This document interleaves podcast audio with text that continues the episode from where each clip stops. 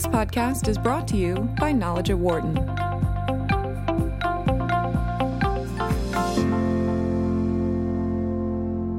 The narrative around disruption in the business world has largely focused on how technology is the change agent. But our next guest believes this isn't the case, as the nature of competition has changed. He says that the concept of decoupling is what is driving this momentum. When a startup in the retail sector provides value, it influences legacy players in the sector and creates a disruption the startup hopes has long-term effects. We meet Thales Teixeira, a professor of business administration at Harvard University. He spent 8 years researching dozens of startups and tech companies, has written a new book based on his work, Unlocking the Customer Value Chain, How Decoupling Drives Consumer Disruption. Thales, thank you very much for your time today.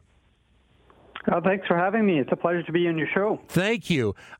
So in part, you're talking about the customers driving this disruption. So I'll ask that part of it in a second. But why do you think then we have had this philosophy that it is the technology that is doing much of this? Well, pure and simply because it's sexy and interesting to hear about new technologies, right? We, the media company fuels all of our needs for figuring out what are the new tools and new technologies around, and basically it just creates momentum in the market, and the companies are developing these things. So there's a lot of PR agents out there, and we do have a few, very typical examples of actual technologies being game changers, right? The mobile phone being one of them. But by looking at many startups, and I went into many startups and visited them, and also visited the incumbents that said they were being disrupted by these startups, I started realizing that there's very, very few technologies that are really game changers, disruptors in that sense. The vast majority of the cases, these startups have the same technologies as the incumbents that they're fighting. And so this idea that technology is disrupting markets is not really the majority of the cases. So explain this, the idea of decoupling and how it plays out. Sure. So basically, to understand decoupling, you need to really understand one of the core concepts that at Harvard and many other business schools like Wharton we teach our students. And I call it the customer value chain. And basically, it is looking at each of your customers or potential customers and mapping out all of the activities that they are required to do in order to acquire products and services. So, for example, if you're, if you need to take multiple medications, and that's 20 million people in the United States that need to take 3 or more pills per day. They need to go to the doctor. They need to get a prescription. They need to get the prescription filled. They need to get their medication. They need to take it home. They need to sort it out because they might have to do one after lunch, another at night, and so on and so forth. And then they need to take the medications, replenish, and so on and so forth. So these are all activities required for patients to take their meds. And this is the customer value chain. And the reason I call it the value chain is because when you look at any customer in any market buying any product, you can classify those activities that customers have to go through in one of three types. Is it a value-creating activity? And so taking your pills is actually a value-creating activity. Is it a value-charging activity, meaning do you have to pay for it? In this case, paying for the medication, paying for the doctor. Those are value-charging activities. And then the last class is it a value-eroding activity? So for me as a patient, the physical activity of going to the doctor doesn't create value for me, right? It's a necessary evil, so to speak. The activity of having to order or buy or pick up medicine is also value-eroding activities. The reason I do it is I have to. There's no other alternative. So right. When we look at the customer value chain, there's these three types of very distinct activities. We are joined by Thales Teixeira of Harvard Business School. Your comments are welcome at 844-WHARTON, 844-942-7866. Or if you'd like, send us a comment on Twitter at BizRadio132 or my Twitter account, which is at DanLoney21. I see you refer to a couple of different instances of this decoupling, and one which you bring up involves Sephora. And how it was impacted to a degree by Birchbox. That's right. So your previous question, what is decoupling? Decoupling means essentially a startup looks at this customer value chain and sees all these activities that are generally provided by one established player. So in the beauty industry, the established retailer is Sephora, and so I have to go to Sephora, and I have to have a need, and I have to sample beauty products because what goes well in my skin might be different from yours. And so I have to talk to a consultant. I have to choose what to buy. I have to buy it. I have to pay it. I have to take it home. I have to replenish it. These are all the activities in the customer value chain. And what Birchbox and Ipsy and many of these other subscription box beauty startups decided to do is say, we're going to focus only on the first part, only on the sampling of beauty products. Right. And so basically they allow you to subscribe and then get these samples of beauty products at home. You don't get the full-sized items, and then you can buy it anywhere else. You can buy it on Sephora, Amazon, or more recently in some of their own websites. So this idea of decoupling is looking at one activity in the customer value chain and deciding to do it much better than the incumbent, and that's how these startups are disrupting markets. If you imagine before, Sephora did all these activities. Now they've lost this primary activity to Birchbox and Ipsy, and this is very disruptive to their business because it reduces the traffic to the store. 844-942-7866, or if you'd like, send us a comment on Twitter at BizRadio132 or my Twitter account, which is at Dan Loney, L-O-N-E-Y-21. So with this activity going on right now, Thales, how is this going to impact the quote-unquote traditional retailer? How do you think? Well, so I visited many retailers. So I visited Best Buy, actually visited Sephora, and quite a few other ones, and even mall operators like Westfield, and talked to them. And I would always ask the same question. I would say, they would come to me and say, we're being disrupted. And I said, okay, what is disrupting your business? And by and large, I would get answers in one of two camps. Either startup X is disrupting my business, right? Or tech company, Amazon or Birchbox or some, they would point at some startup there, or they would point at technology, right? And in the case of Best Buy, they say, the mobile phones are disrupting our business because people are showrooming in our stores. And if you think that a startup or a technology is disrupting your business, their natural course of action is either to acquire the startup if the price is low, or go into a price war, or acquire the technology, right? But as I've accompanied them doing that, this hasn't solved their problems. And so we needed to reassess and figure out what is disrupting your business. And my key finding in the book, after looking at many industries, is it's the customer that's disrupting these businesses. Changing needs and wants and changing behaviors of customers are actually the root cause of this huge shift of consumers away from large retailers, in your question, into other startups and other online retailers. But is part of that also kind of the convenience that we're seeing coming from certain retailers for the customer, making the experience so much easier than maybe it's ever been before? So you're true, you're right in one aspect, but there's two other ones. Okay. So what consumers care about, and when what I broadly think about all products and services, we consumers pay for all the goods and services all around us with three currencies. They pay with their money, with their time, and with their effort. And so to the extent that you look at it and consumers want to get a better deal, if you think about it that way, they are just trying to reduce these three costs. And when you say convenience, it's an effort cost. Can I make it more convenient for me? In the case of Birchbox versus Sephora, it was definitely convenience, right? I want to sample these beauty products in the convenience of my home. And so that was the disrupting force. It wasn't that Birchbox had a website.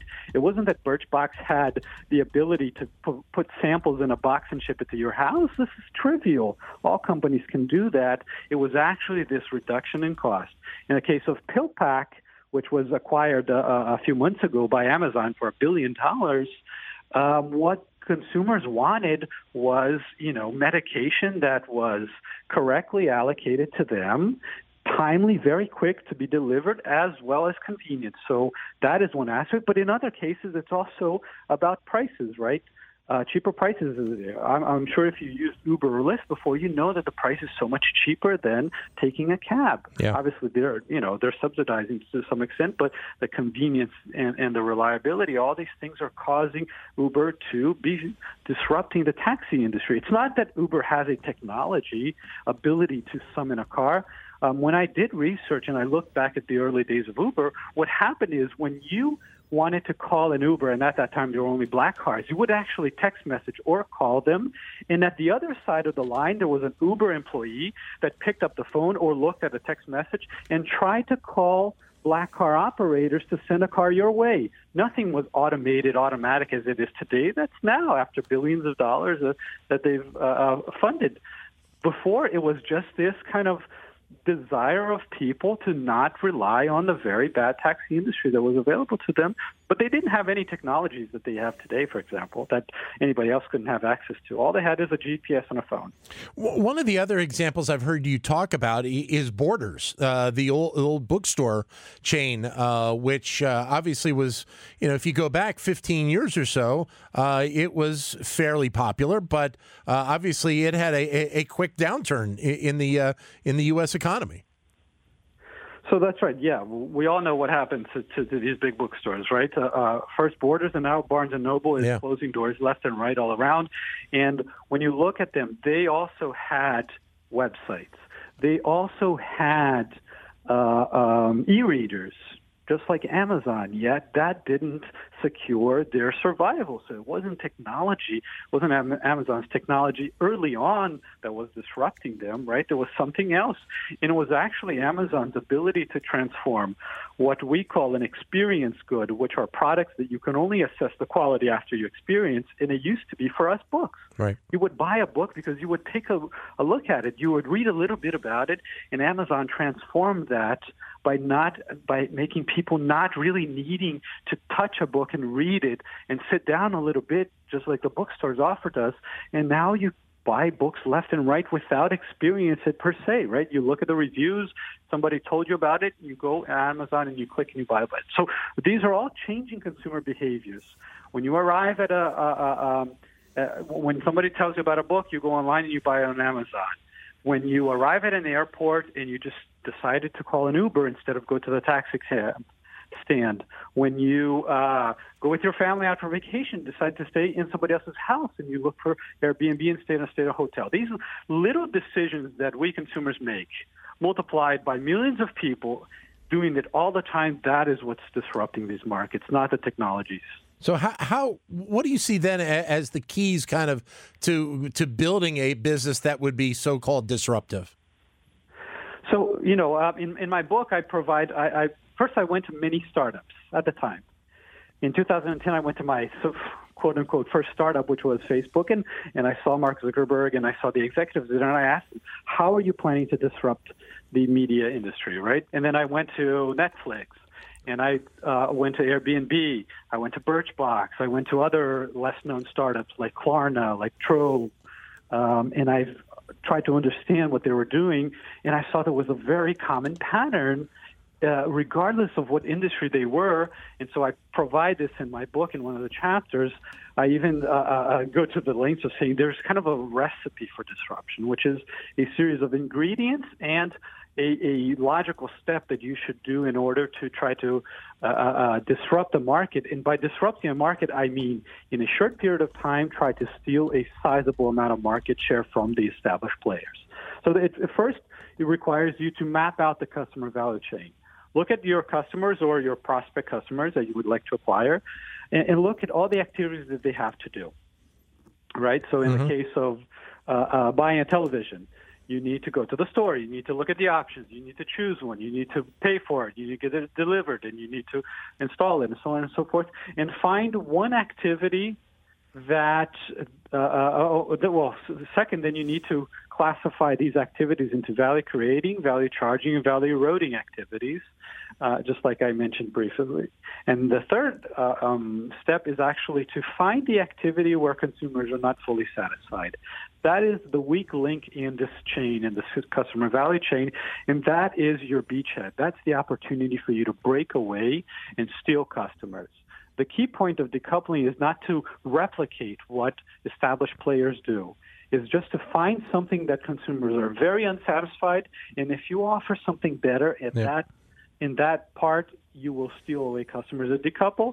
And then the way that you do that is by reducing one of three costs: reducing monetary, reducing effort, and reducing time costs. So the way to do that, you use business models and technologies. So do you think then that this is going to, this kind of mindset is going to continue to see the growth of these startups as we move forward, as long as you have that understanding of having that uniqueness about your business where it is in the scope of a particular sector? That's right, Dan. So, you know, from one point of view, it's a big puzzle, and it was a big puzzle to me. How do these big, gigantic companies, right, big retailers like Best Buy, like Sephora, telecom operators like Comcast, auto companies like Ford, industrial companies like GE, they have, you know, so many resources, billions of dollars. They have the best people. They have, you know, access to all the technologies that they can buy and build. How can they be disrupted by a startup? Oftentimes with students from Wharton, from MIT and Harvard that I've, you know, had in my classes. Mm-hmm. It's just puzzling. How can, a small group of people, and by and large, most of them do not even have the industry experience, right? Right. Dollar Shave Club was founded by a guy who had no clue about the razor industry. Right, right. And he built a company that sort of had double the market share of online razor sales than Gillette, which is a company from Boston. And so the explanations, as I found, is to focus on one thing and do it much better. One thing, not all of the things that the established player does. Focus on one thing and do it much, much better. And these startups have been able to do that. What about the collecting or finding of your customers or your followers and how important it is? And you talk about this. You can't really go 1 by 1, 2 by 2, 5 by 5. You have to really find a bulk out there in the short term so that you have a base to work off of. Yes. So when I looked at, there's a chapter in my book that talks about how to start a platform business. And those are distinct from other startups, but the idea of starting these platform businesses, I looked in detail at the early days of platform businesses like Uber, Airbnb, Etsy, and so on. And I noticed that there was a common pattern in how they were kind of growing.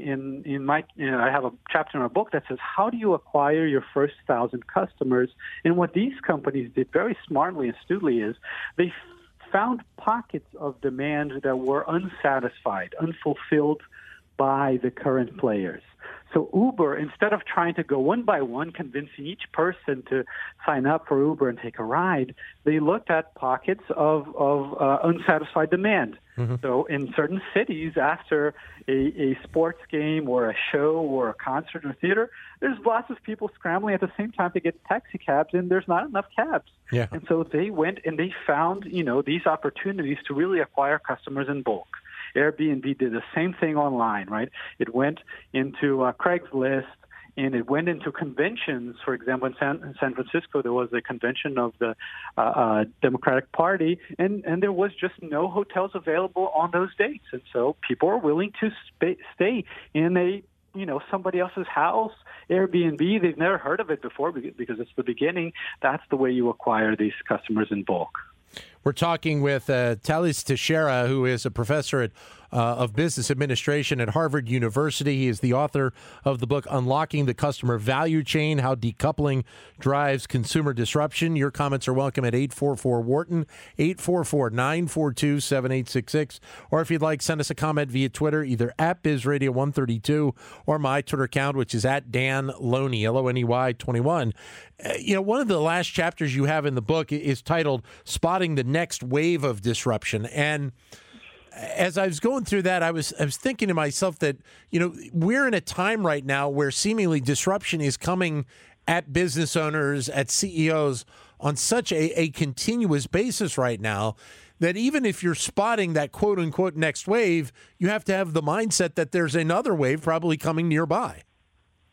That's right. And you know, I've given so many talks to executives to try to understand. They wanted to understand how to respond to decoupling per se.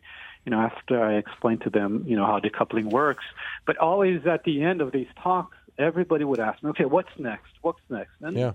You know, you get frustrated because you spend so much time working researching the current wave that people wanting to know what's next. But so what I thought about it is, well, let me explain to you how I came across the concept of decoupling, seeing this wave, because the challenge of spotting what's next is this duality of either you spot something that is not going to happen, so you think you're seeing something that's really not happening because it's so far, you're looking so far into the future, or you're spotting something that everybody else is already seeing, and so you're not actually finding something new. Everybody's already responding to that. There's not much benefit. It's clear, evident to everybody, right?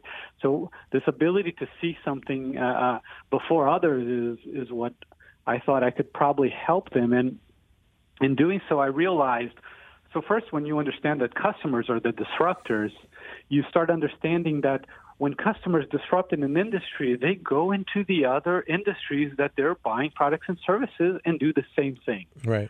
What we notice through the data is people who start buying on Amazon using an Amazon app are more likely to sign up for Uber versus those who don't buy frequently on Amazon. Right. And those people who are buying on Amazon and using Uber are more likely than not to sign up for Airbnb and start using Airbnb. And when they use these three apps, oh my God, they're even more likely to use Birchbox and Trove and Venmo. And so there's this domino effect across industries because these are very different markets, right? So if you are in any one of these markets, you're not seeing this. Why? Because there's this research by IBM that showed between 90 and 97% of the time, executives are spending their time and efforts on their own industry, looking at partnerships in their industry, understanding, looking at analyst reports in their industry. So you will never see a wave of disruption which blankets, by definition, multiple markets if you're only spending time in your industry. Right. So my point was that you need to look at other industries. The problem is obviously that there's hundreds of industries out there. And so in the last chapter of my book that you allude to, I provide 7 industries that you should look at in order to identify new waves of disruption. And the reason these 7 industries are so is because when I looked at the amount of spending by households in the U.S. in these 7 industries, it corresponds to about 94% of incomes. And these industries are basically what you eat, how you transport yourself, what you wear, how you educate yourself, how do you entertain yourself, how you heal yourself, healthcare, and how do you live. I have about 30 seconds left. So then with all of this kind of in play, do you think that this means the potential of more M&A activity by the larger companies, but not necessarily within their own sector, but looking cross-sector for that next opportunity? Definitely you should look at cross-sector, but also in the book I show many, many cases of companies trying to buy out into these new markets and having terrible, terrible results, right? Yeah. Yahoo is a case. Yahoo bought 100 or so companies. Most of them it failed to assimilate. And so buying yourself into this is not the way to go. You should really understand your customers better, and you should really become more customer-centric and use this pattern as opposed to just buying yourself into success. Thales, thank you very much for coming on today. Greatly appreciate it. It's a fantastic book. All the best with it. I appreciate it, Dan. All the best. Bye. Thank you. Thales Teixeira at Harvard University, professor of business administration. For more insight from Knowledge at Wharton, please visit knowledge.wharton.upenn.edu.